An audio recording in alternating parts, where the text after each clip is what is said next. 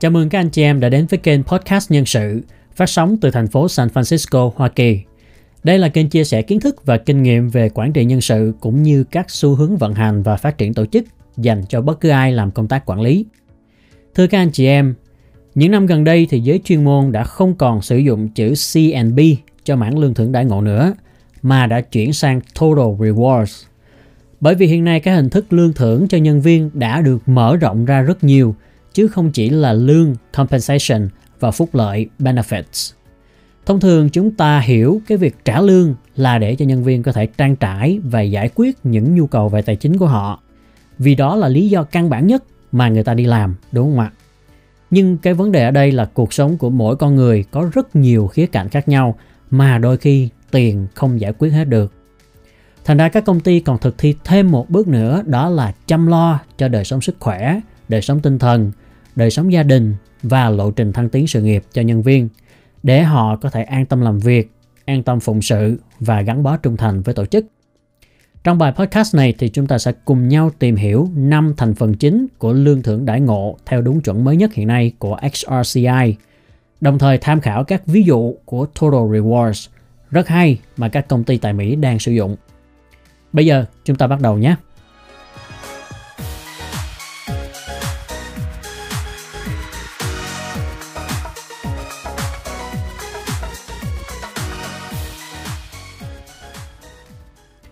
Thưa các anh chị em, hàng năm các tạp chí lớn tại Mỹ cũng như là các hãng thông tấn lớn tại các thành phố thường có các bảng xếp hạng top những công ty có môi trường làm việc tốt nhất do nhân viên bình chọn.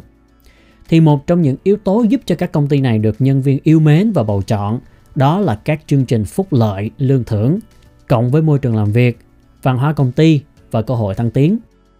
Chắc hẳn khi chúng ta nghe qua các chương trình lương thưởng phúc lợi từ các tập đoàn lớn như là Google, Apple, Amazon vân vân thì chúng ta cũng không khỏi trầm trồ về cái độ khu ngầu của họ. Kết quả là không riêng gì chúng ta đâu mà vô số những người tài giỏi trên khắp thế giới đều muốn có được cái cơ hội để làm việc cho họ. Thành ra họ chẳng bao giờ thiếu ứng viên cho bên tuyển dụng. Mà ngược lại, cái tỷ lệ chọi để vào được các công ty, các tập đoàn này thậm chí còn khắc khe hơn cả việc nộp đơn vào Đại học Harvard. Và trên thực tế thì bất cứ công ty nào cũng có thể thiết kế các chương trình Total Rewards phù hợp với mình, chứ không phải chỉ có các tập đoàn lớn này mới có thể làm được điều đó. Vì vậy hiện nay các công ty cấp tiến đang đẩy mạnh các chiến lược Total Rewards để thu hút và giữ chân nhân tài trong cái thời kỳ khan hiếm này và để biến mình trở thành một nơi làm việc đáng mơ ước đối với người lao động. Trong đó các dạng lương thưởng được chia ra làm hai nhóm chính. Đó là Monetary Rewards và Non-Monetary Rewards.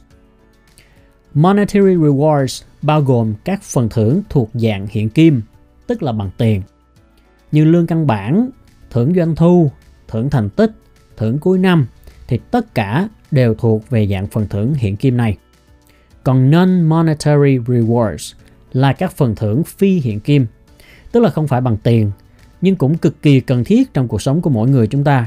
Ví dụ như là bảo hiểm, các chương trình chăm sóc sức khỏe, thời gian nghỉ dưỡng, thời gian chăm lo cho đời sống tình cảm, đời sống tinh thần, lộ trình thăng tiến, sự công nhận từ phía công ty, vân vân thì gom lại hết tất cả các hình thức thưởng bằng hiện kim lẫn phi hiện kim thì một hệ thống Total Rewards sẽ bao gồm 5 phần chính như sau. Thứ nhất là lương. Trong tiếng Anh là compensation. Khi nói đến lương thì chúng ta thường thấy có hai thuật ngữ tiếng Anh, đó là wage và salary. Cả hai thuật ngữ này đều có nghĩa là lương và chúng thường được dùng chung. Nhưng trên thực tế thì wage và salary là hai kiểu lương khác nhau nha thưa các anh chị em. Trong đó wage là kiểu tính lương theo giờ, thường là dành cho các công nhân nhà máy, xí nghiệp hoặc là các lao động phổ thông như là lao công, chạy bàn, nhân viên bán hàng, nhân viên pha chế, nhân viên giữ trẻ vân vân. Theo quy định ở Mỹ thì những người được tính lương theo giờ như thế này sẽ được hưởng lương overtime nếu như tổng thời gian làm việc của họ nhiều hơn 40 giờ mỗi tuần. Có nghĩa là từ giờ thứ 41 trở đi, họ phải được nhận thêm tiền phụ cấp tăng ca. Thành ra chúng ta thấy cơ sở để tính lương theo kiểu wage là tổng số giờ mà người lao động làm việc, sau đó nhân lên với cái mức lương quy định thì sẽ ra được tổng lương của họ.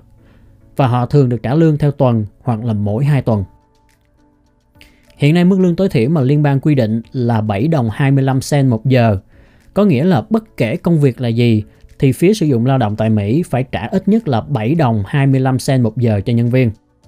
Và con số này còn tùy thuộc vào quy định của từng bang, nhưng mà ở trên toàn nước Mỹ thì không được thấp hơn 7 đồng 25 cent một giờ. Ví dụ như một số bang như California, New York hay là tại thủ đô Washington DC thì lương tối thiểu có thể lên đến 14-15 đồng một giờ. Đó là wage. Còn salary là cách tính lương dựa trên năng suất và giá trị cống hiến. Nó không phụ thuộc vào lượng thời gian mà người lao động bỏ ra. Do đó, nếu như người làm theo hệ lương salary có làm hơn 40 tiếng mỗi tuần thì cũng sẽ không được trả thêm lương overtime theo hệ thống pháp lý của Mỹ. Kiểu lương salary này thường áp dụng cho các vị trí văn phòng, cần trình độ học vấn và mang tính chuyên môn nhiều hơn, ví dụ như là kế toán, quản lý dự án, lập trình viên, chuyên viên marketing, chuyên viên nhân sự, vân vân. Và lương của họ thường là ở dạng theo năm.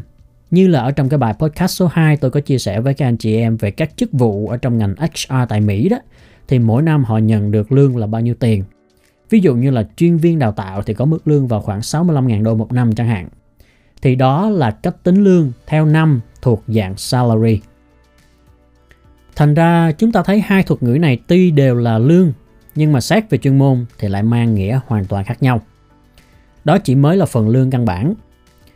Cũng trong phần compensation thì các công ty còn có thể thưởng thêm cho nhân viên khi vượt chỉ tiêu hoặc là khi có các đóng góp tích cực và sự tăng trưởng của tổ chức.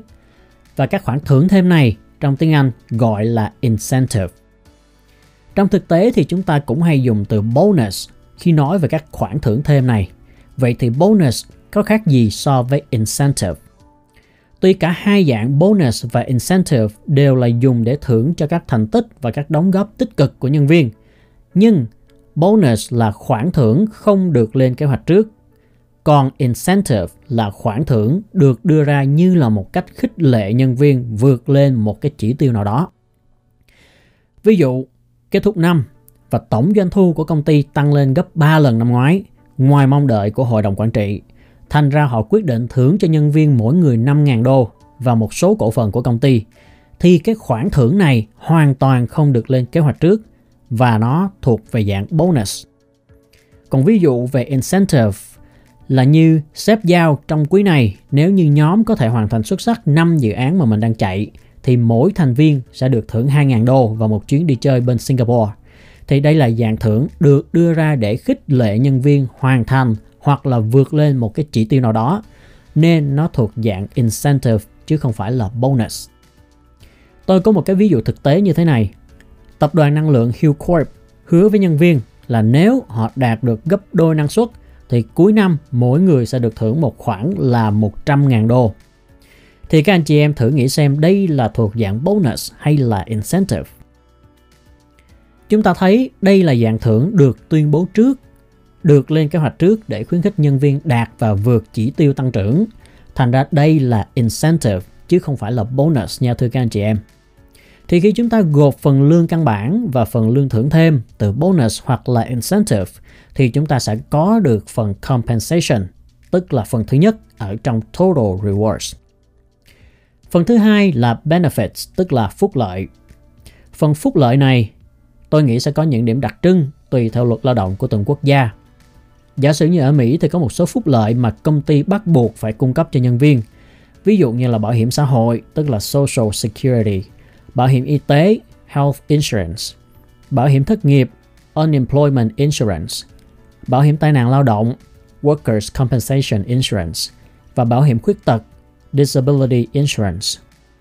Ngoài ra, các công ty còn có thể cung cấp thêm các loại phúc lợi khác như là bảo hiểm nha khoa, Dental Insurance, quỹ hưu trí dành cho nhân viên, retirement plans, các gói du lịch nghỉ dưỡng, vacation packages, nghỉ phép có lương không giới hạn, unlimited paid time off.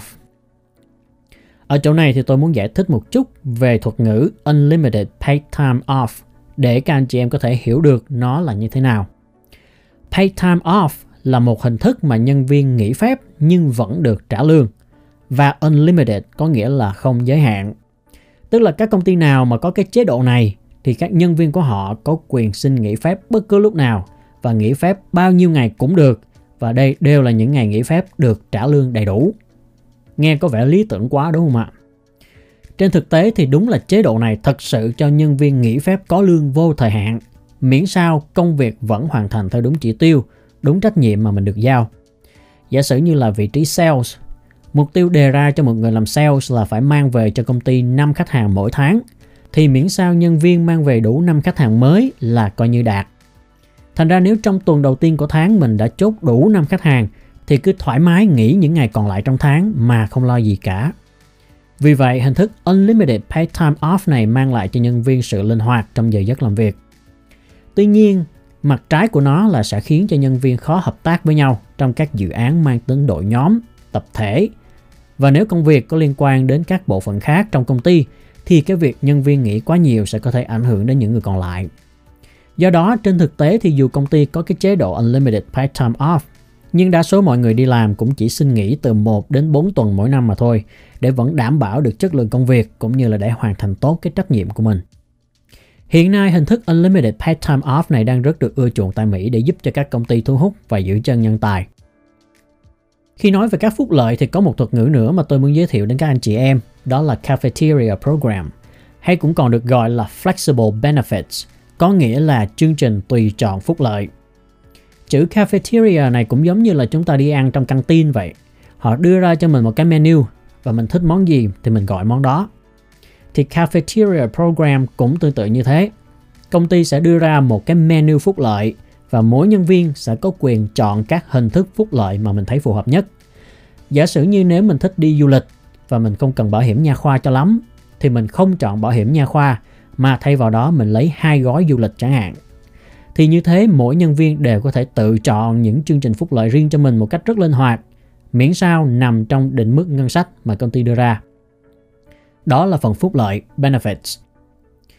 Phần tiếp theo trong Total Rewards chính là Work-Life Balance, hay còn gọi là Wellness, chăm lo cho sự cân bằng giữa công việc và đời sống cho nhân viên. Gần đây thì cái chủ đề này cũng khá được quan tâm ở Việt Nam nhất là các công ty phát triển theo mô hình nước ngoài, với mục đích là hỗ trợ cho nhân viên trong những vấn đề về đời sống cá nhân và đời sống gia đình, để từ đó nhân viên có một cuộc sống bình an, mạnh khỏe, viên mãn hơn thì họ mới có thể chuyên tâm làm việc và cống hiến cho tổ chức. Tại Mỹ thì các chương trình wellness phổ biến bao gồm flexible schedule, tức là lịch làm việc linh hoạt. Cụ thể là cho phép nhân viên tự lên lịch làm việc hàng ngày của mình để tiện chăm sóc cho gia đình, miễn sao hoàn thành tốt công việc được giao là ok. Ví dụ như là thay vì phải đến công ty từ 9 giờ sáng đến 5 giờ chiều, thì nhân viên nào có con nhỏ cần đưa đón con vào buổi chiều thì có thể đi làm từ 8 giờ sáng và về lúc 4 giờ chiều để đón con chẳng hạn. Một vài chương trình work-life balance khác bao gồm gym membership, các lớp tập yoga, hợp tác với các dịch vụ giữ trẻ cho nhân viên có con nhỏ, các dịch vụ tư vấn tài chính cá nhân, tư vấn dinh dưỡng, tư vấn về hôn nhân và gia đình, vân vân. Và công ty sẽ hoàn toàn đài thọ các khoản chi phí này. Giả sử như tại trung tâm y tế Mayo thì họ xây luôn một cái khu nhà cung cấp dịch vụ massage miễn phí cho nhân viên. Ở đó có luôn các phòng thiền, các phòng yoga, các phòng nghe nhạc hòa tấu để giảm stress cho nhân viên chẳng hạn. Tiếp theo, mảng thứ tư trong Total Rewards là Recognition, tức là sự công nhận. Ở đây có thể các anh chị em hơi ngạc nhiên vì cái phần recognition này thường được hiểu là nằm ở bên quản lý hiệu suất nhân viên, tức là cái phần performance management. Nhưng theo những cập nhật mới nhất về ngành nhân sự thì mảng recognition này được xem là một phần quan trọng của lương thưởng và phúc lợi cho nhân viên.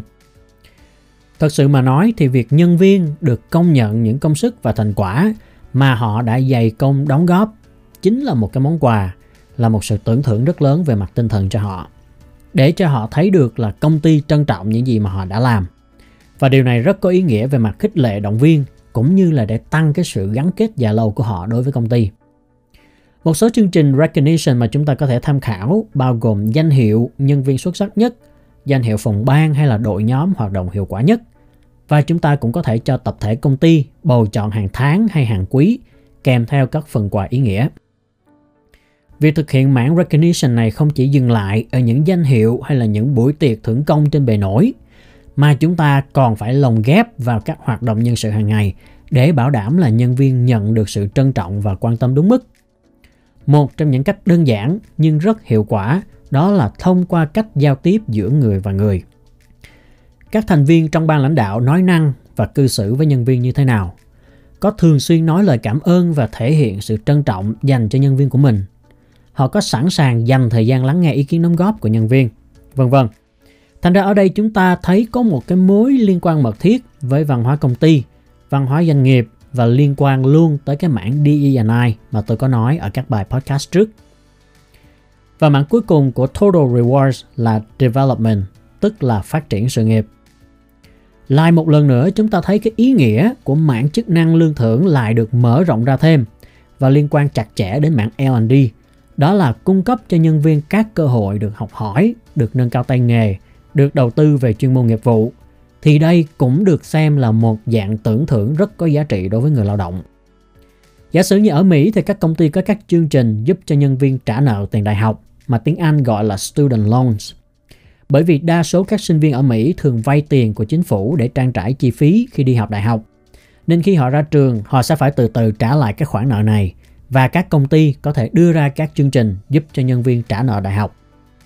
Một chương trình khá phổ biến khác đó là các công ty có thể đài thọ học phí cho nhân viên để có thể hoàn tất một chương trình đại học, cao đẳng hay các chứng chỉ nghề. Mà ví dụ hiện nay Starbucks đang làm rất tốt điều đó. Ở Mỹ thì đa số các nhân viên tại các quán cà phê Starbucks đều là các sinh viên đi làm kiếm tiền học đại học. Thì Starbucks cũng đã kết hợp với trường đại học Arizona State University để chi trả toàn bộ học phí cho nhân viên của họ để vào học các chương trình cử nhân, thạc sĩ online mà trường đại học này giảng dạy. Ngoài ra, các công ty còn có thể gửi nhân viên đi đào tạo, tham gia các hội thảo chuyên ngành hoặc tổ chức các chương trình mentorship program, coaching program để những nhân viên kỳ cựu lâu năm có thể đóng vai trò như là một người đàn anh, đàn chị đi trước, hướng dẫn và hỗ trợ cho những người đi sau trên con đường xây dựng sự nghiệp tại công ty. Thì đây đều là những cách làm của mảng development vừa là một cách tưởng thưởng cho nhân viên, vừa thể hiện sự đầu tư lâu dài để tăng cái sự gắn kết và lòng trung thành của họ đối với tổ chức. Đó là 5 phần ở trong mảng Total Rewards mà chúng ta nên nắm bắt. Sau đây tôi muốn chia sẻ thêm cho các anh chị em một vài ví dụ thực tiễn của các công ty áp dụng các giải pháp Total Rewards ở tổ chức của họ như thế nào. Trước hết là tại Google. Tất nhiên chúng ta ít nhiều đã biết được những chương trình phúc lợi quá độc đáo và chất lượng của họ nào là lương cao, thưởng nhiều, môi trường làm việc cực tốt, cơ hội phát triển sự nghiệp vô hạn, vân vân. Nhưng trong đó có một chế độ rất nhân văn mà Google dành cho các nhân viên của mình. Đó là nếu chẳng may vì bất cứ lý do gì mà nhân viên của Google qua đời trong khi vẫn còn đang trong hợp đồng lao động thì người vợ hoặc chồng hoặc gia đình của người nhân viên này hàng năm vẫn sẽ nhận được một số tiền tương đương với 50% lương của người nhân viên này và họ sẽ nhận được số tiền trợ cấp này liên tục trong 10 năm. Giả sử lương của họ là 200.000 đô một năm và nếu chẳng may họ mất đi thì trong 10 năm liên tục, mỗi năm gia đình họ sẽ nhận được 100.000 đô tiền trợ cấp từ Google. Wow, các anh chị em thấy Google đã đi thêm một bước quá xuất sắc trong việc bảo đảm cho nhân viên an tâm khi làm việc ở đó. Vì thậm chí khi những chuyện xấu nhất xảy ra thì Google sẽ thay cho họ chăm lo cho gia đình đây là một chương trình mà tôi đánh giá rất cao về cái tính nhân văn của nó.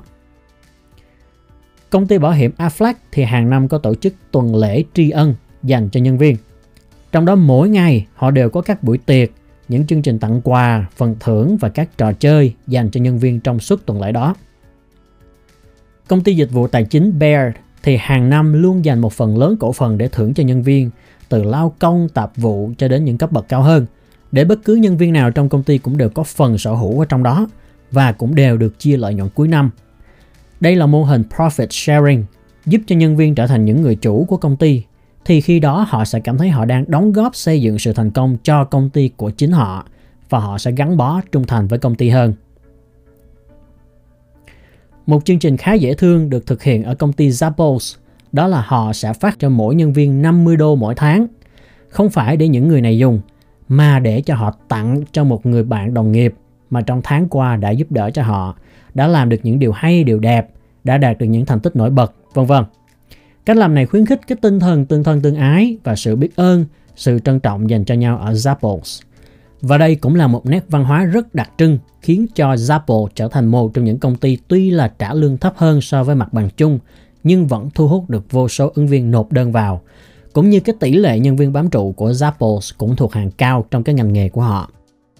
Đó là những ví dụ rất hay từ các công ty, các tập đoàn tại Mỹ về cách mà họ thực hiện các chính sách đãi ngộ dành cho nhân viên của mình mà chúng ta có thể tham khảo. Thưa các anh chị em, qua bài này thì tôi hy vọng các anh chị em đã nắm kỹ hơn về các thuật ngữ quan trọng nhất của mảng chức năng Total Rewards cũng như năm thành phần cấu thành cái mảng chức năng này mà tôi đã trình bày trong bài. Từ đó chúng ta có thể đối chiếu lại với chiến lược lương thưởng của công ty và mình có thể bổ sung thêm những phần nào cần được cải thiện. Nếu các anh chị em cảm thấy hữu ích thì đừng quên đăng ký kênh và chia sẻ cho bạn bè trong cộng đồng. Rất cảm ơn các anh chị em đã theo dõi podcast nhân sự. Hẹn gặp lại các anh chị em trong những bài tiếp theo.